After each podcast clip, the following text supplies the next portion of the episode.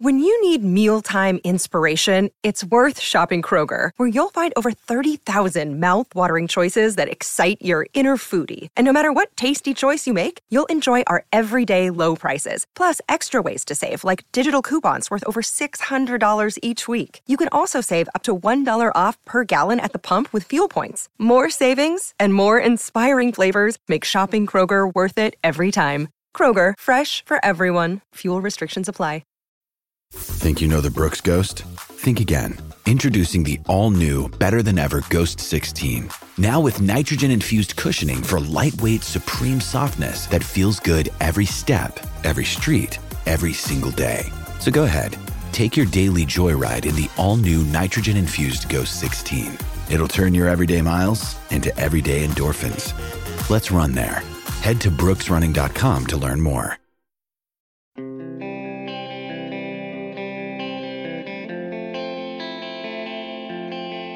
Is any single player more pivotal to the coming training camp than Rickard Rakell? Good morning to you. Good Thursday morning. I'm Dan Kovacevic of DK Pittsburgh Sports. This is Daily Shot of Penguins. Comes your way bright and early every weekday. If you're into football and or baseball, I also offer daily shots of Steelers and Pirates where you found this rookie camp September 15 actual adult level training camp is September 21. So we're not that far away. This week, I've been running up to that camp with a four part series of factors that I think will be really, really important within that specific setting. First one was about the new, I guess, emphasis on clearing the crease. The one yesterday was about the importance of the power play continually reinventing itself, even with the same people.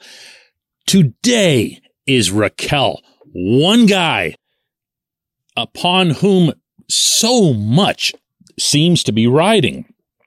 Because if you think about it from the perspective of the top six overall, he's the swing vote on either line. And yes, I know that the chances are only about 90 billion percent that Sidney Crosby will remain between Jake Guentzel and Bryan Rust. But I also know that the Penguins paid Rakell an awful lot of money. And they didn't do that because they didn't see a fit except with Sid. Because let's remember, they also paid Rust a lot of money. They need to make both of these guys work. Now, in my view, the I don't know if it's lazy, but the the easiest methodology here would be for Mike Sullivan to say, "Hey, I'm just going to leave everything the way it is. I know everyone will be happy." And one way or another, we're going to create some kind of chemistry between Rakell and Evgeny Malkin and whoever ends up on that left side, whether it's Jason Zucker or Danton Heinen. I would imagine it'd be Zucker, but that's a separate issue here, somewhat. Rakell and Gino need to hit it off. I'm not talking about off the ice. I'm talking about on it. I'm talking about all of that creativity that you saw from Rakell as that rare playmaking winger, which is what impressed me maybe more than anything else about him after he came in the trade with Anaheim. He sees the rink. He makes plays for others, including his centerman. That is like, that's old school stuff there, man. That is, that's going back to the 60s and 70s when that's what wingers were actually kind of known for.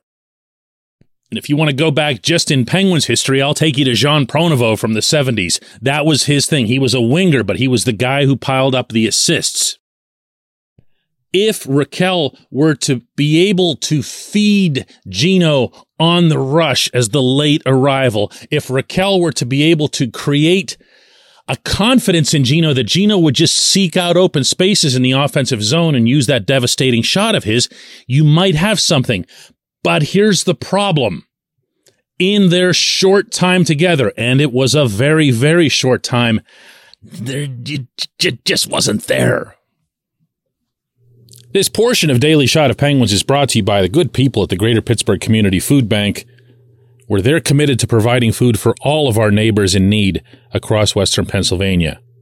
They in turn need your help. Find out how $1 can be turned into five full meals. For those in need, visit pittsburghfoodbank.org. You can't instruct chemistry. You can wish for it, you can hope for it, but you can't mandate it. But I'll tell you something else. You can be very surprised when and where it'll pop up. For example, and you know what I'm going to say now since I'm talking about Rakell, he would take the accidental occasional shift with Sid, meaning somebody was stuck out there too long or there was a special team situation that preceded that and they'd be on the rink together and boom, boom, boom, there it was in the back of the net. And you're like, what the heck just happened? Oh, it's Rakell and Sid. And then later in the same game, something else freaky happens and they're on the rink together and boom, boom, boom, there it is. Another beautiful goal. And then they get to overtime and they're out there three on three and boom, boom, boom. And you remember that one. That's, that's not, but it is awesome. And it's really, really enticing. And it's to Sullivan's credit that later in the regular season, when he realized he wasn't getting much production out of his second line, particularly the wingers, that he tried it again. He said, Here, let's do this. Actually, he tried it in a full time manner, not an accidental one, by having Rakell up on the top unit and Rust sliding down to the second. We know Gino can play with Rust. Just throw that one out of the discussion. We know that there's something there. Everyone can play with Rust. And that too went okay, and we might have seen more of it if Rakell hadn't been cheap shotted out of about 95% of the Stanley Cup playoff series with the Rangers. But here, too, you don't have much of a sample size. Even the positives you can't take too seriously. Hockey does that probably more than any other sport, meaning taking the sample sizes, the small ones, seriously because again, that chemistry can be so fleeting that head coaches' eyes will bug out when they see it even for a moment. But for all we know, over the long haul, Sid and Rakell won't work, or Rakell and Jake won't work, and everything will get messed up and whatever. So the ideal circumstance here is that Rakell works well with Gino. How do you do that? Well, We've said for years that the ultimate winger prototype for Gino is the Ruslan Fedotenko to take you way back in the early part of Gino's career. The straight up and down winger who's got some skill, who's got a little bit of bulldog in him, isn't afraid to go to the net, isn't afraid to go there for the purpose of cleaning up messes, you know, burying some rebounds and so forth. Fedotenko had all that. He also took care of his own end. Responsible player. I could kind of throw Pascal Dupuis into that same category. You know, Duper would just go up and down the wing like rod hockey. Yeah, Duper could do a lot of different things. He made himself a complete player to his inestimable credit. And that worked with Gino. Gino likes to be the last forward into the zone. He wants to find a way to beat the back checking forward across the opponent's blue line and find his patch of ice make himself available and hope that a winger can hit him. Now, Rakell can do that. Rakell can be the rod hockey winger. He can go up and down. He also can do a fair amount of left to right. He also can finish. He also, as I mentioned and underscored, can pass. There's nothing theoretically that should keep these two from meshing. If it depends on how you want to use your camp time. If you're Sullivan, do you want to try to prove a point by seeing if he works with Sid? Or do you want to try to go for the optimal situation? And the optimal situation here is to build a strong second line with Gino, Rakell, and Zucker slash Heinen. When we come back, J1Q.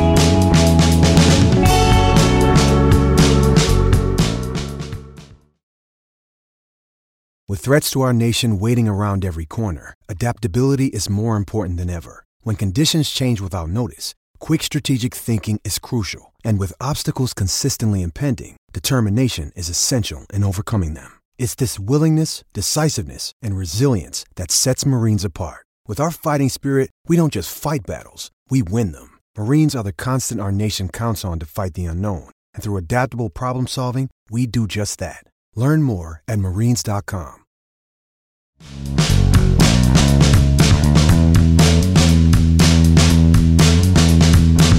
And today's J1Q comes from Gabe Lilja, who asks With the Penguins now committing contracts to their lineup as well as the coaching staff, can we as fans expect any different result this upcoming season? By my count, two positions max are even up for debate going into camp.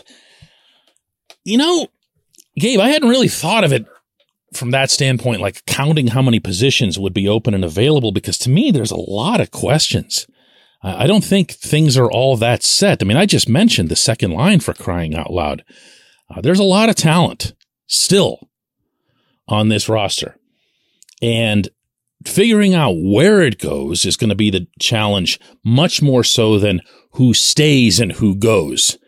Uh, to me, if you've got a camp where you've got a whole bunch of questions about who stays and who goes, you cut yourself a bad team. Okay, so let's start with that. Count your blessings in this regard.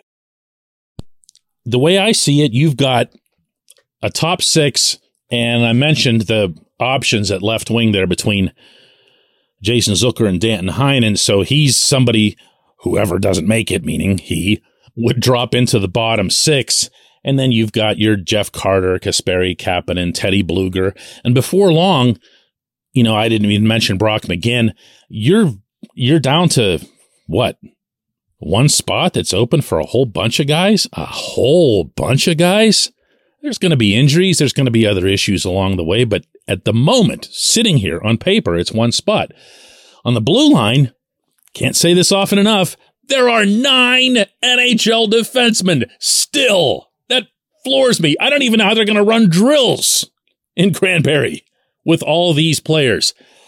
I, I think it's much more about how they align, Gabe, and I think it's much more from there about the chemistry that I was referring to.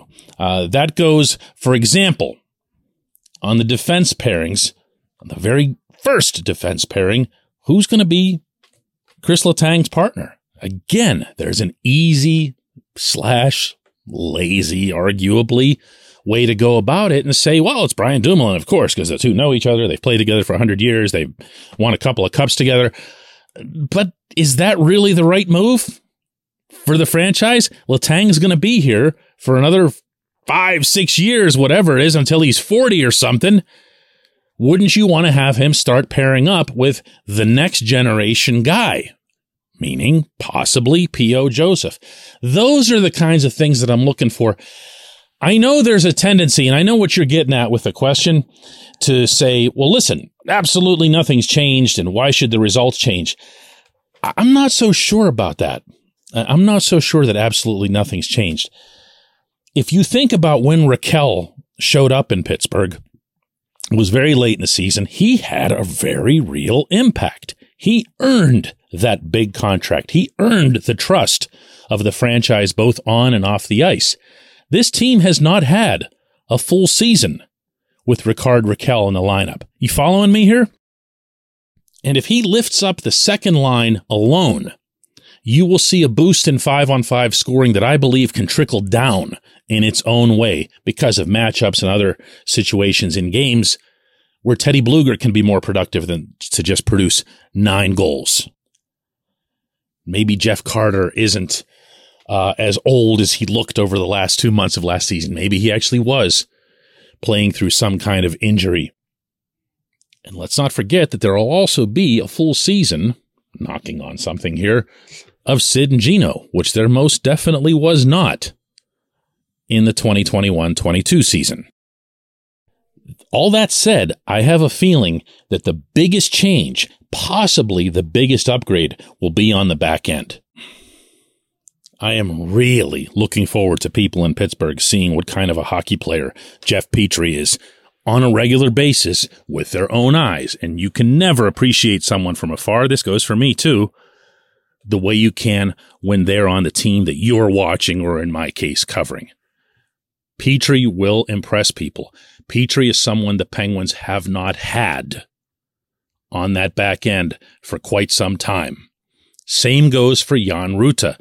I'm not going to overestimate what he can do, but I'm also not going to underestimate the value of having a steady, net clearing, shot blocking, no event to get into the analytics type of defenseman in the defensive zone. This is something that you want. He's also capable of jumping up into the attack, as he showed in the Stanley Cup final for the Lightning.